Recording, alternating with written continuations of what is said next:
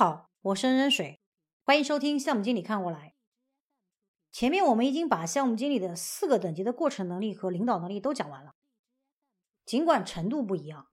但项目经理的每个级别都在进行过程改进，并且在过程能力四级的时候呢，借助数据达到了登峰造极的程度。随着量化和统计分析的深入，项目会被优化到极其稳定的状态，组织的过程改进。也就因此进入了平台期。平台期既可以被视为是前一个阶段改进的高峰，也可以被看作是下一个阶段的改进的瓶颈。在前面的节目里面呢，我们讨论了企业生命周期的五个阶段：创业阶段、聚合阶段、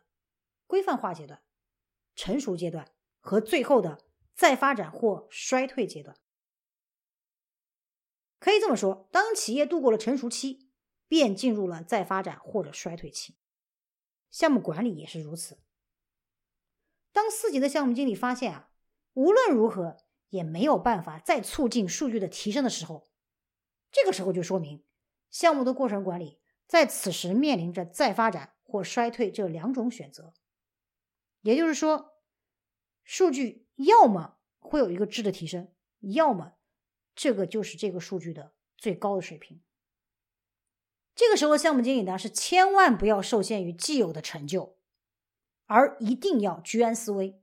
看到不进则退的局面。如果站在原地，公司的项目管理和自己的职业生涯会同样进入瓶颈。而继续往前走，打破既有的稳定局面，需要的不是技术能力，而是持续优化的思维。作为过程能力最高级别的五级，其核心呢就在于形成了持续优化的思维。思维主导行为，产生结果，结果会影响新思维的形成，促进新行为和新结果。当过程改进进入了平台期之后，如果没有持续优化意识的产生，便无法进入下一个改进周期。这就意味着。企业经过成熟期，将直接进入衰退期，而无法得到再发展。项目管理和项目经理个人职业生涯的发展也是同样的道理。也就是说，一个简单念头的转变，带来的是从量变到质变的升华。达到过程能力五级的项目经理所具备的持续优化的意识，将会推动企业内部不破不立的变革。从商业目标和战略的层面出发，这个时候是不仅仅站在某个项目的层面，而是应该站在某个业务单元的角度，系统性的去思考，在公司整体业务的交付链条上的价值定位，识别出制约绩效提升和价值创造的根本原因，来推动和落实变革。应该说，这时的项目经理已经是项目经理里的大神级别了。举个例子来说明一下：一家成熟的大型软件公司，因为成本多年的持续上升，正在逐渐失去市场的优势。公司呢，就召开了战略会议，评估了多种的方案的可行性和投资回报率之后呢，最终决定首先从内部来寻求突破。缩减成本中心的支出，重点提高业务部门的工作效率。其实呢，业务部门的工作的效率的指标呢，一直都属于管理监控的主要的范围。而且由于长时间的量化管理，可以说工作效率已经处于非常高水准的稳定状态。如果我们还利用原来的传统的做法，只能收效甚微。怎么办呢？在对所有事业群进行数据分析的时候，他们发现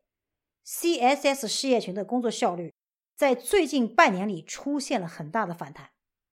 高于平均值百分之十七点四，并且呢，还发现，在数据的背后有两个有趣的地方。第一个地方是 CSS 事业群的项目经理意识到啊，与效率。直接相关的指标，日均有效的工作时间是三小时每人每天。这个指标的度量依据呢，是直接支撑项目实现的所有活动所占用的人均的工作时间，而其他时间呢，主要花在了间接的项目实现和其他行政管理类的工作的活动上。这个项目经理在和团队成员头脑风暴之后，大家找出了占用大部分时间的工作，各种的会议。绩效考核的时间，比如说绩效的面谈、评估、反馈等等，还有报销管理、出差管理，以及 boss 分配的临时性的工作。最后，大家一致决定缩短其中的会议、绩效考核和临时性工作所占用的有效工作时间。和以往改进不同的是。推动这样的改进，需要进行跨职能的协作，甚至要要求 boss 的配合。于是呢，项目经理多方沟通之后，联合了行政部、人力资源部，共同草拟了一份工作计划共享的提升方案，目的是为了缩短横向跨职能和纵向上下级之间的协作时间。并且呢，还利用数学模型对方案的实施效果进行了预测的估算，最后通过了相关部门和领导的决议，在事业群范围内开始试点。这样的改变将有效工作时间提高到了三点八小时每人每天，也就是足足提升了百分之二十六点二。而与此相关的试点项目的工作效率呢，也因此提升了十三点九个百分点。另外一个有趣的地方是，为什么 CSS 事业群的试点项目工作效率提高了十三点九个百分点之后，整体工作效率却提高了十七点四个百分点呢？这多出来的三点五个百分点是哪来的呢？经过与其他事业部的多维度的比对之后呢，CSS 的项目经理有了一个很奇怪的推测：CSS 的女员工的数量呢是所有事业群中最高的。项目经理推测，这可能就是那百分之三点五的动力的源泉。为了印证这个推测，项目经理提出了。将男女比例和工作效率之间进行统计的相关性分析，果然发现，在男女比例达到一比零点七一的时候，也就是十个男生比七个女生的时候，工作效率是最高的。这位项目经理曾经的心血来潮，为公司层面的变革照亮了一条道路。公司在吸取了 CSS 事业群的经验之后呢，在会议管理和人力资源管理方面都做出了相应的制度的变革，重新调整了人力资源规划和岗位的计划。可以这么说，这个 CSS 事业群的项目经理可是为广大男同事谋取了福利啊！好，回到过程能力五级项目经理的描述里来。我们在项目经理过程能力三级的时候就说过，越是高级的项目经理，精力越会逐渐从开发类工作、项目管理类工作向支撑协作类工作和改进类工作转移。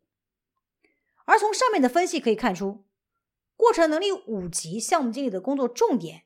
主要是分布在支撑与协作类的工作上的。下面我们就来详细的看一看。首先呢。要确保所选择的项目绩效对业务目标的支撑性作用，然后呢，使用统计的基线和模型来识别影响项目绩效的关键活动，并对影响项目绩效的关键活动进行根源的分析。接着再使用统计模型和基线来评估变革的解决方案是不是合适的。为领导层实施决策提供预测数据的支撑，最后使用更新了的模型和机械来实施变革。完成以上这些工作，最重要的并不是技术能力。不要觉得上面我们提到了很多统计学的技术，有统计学的机械和模型，但事实上那不是最重要的。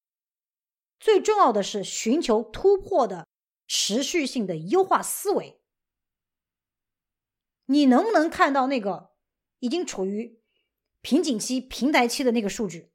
能不能找到那个对业务目标最具支撑性的项目绩效？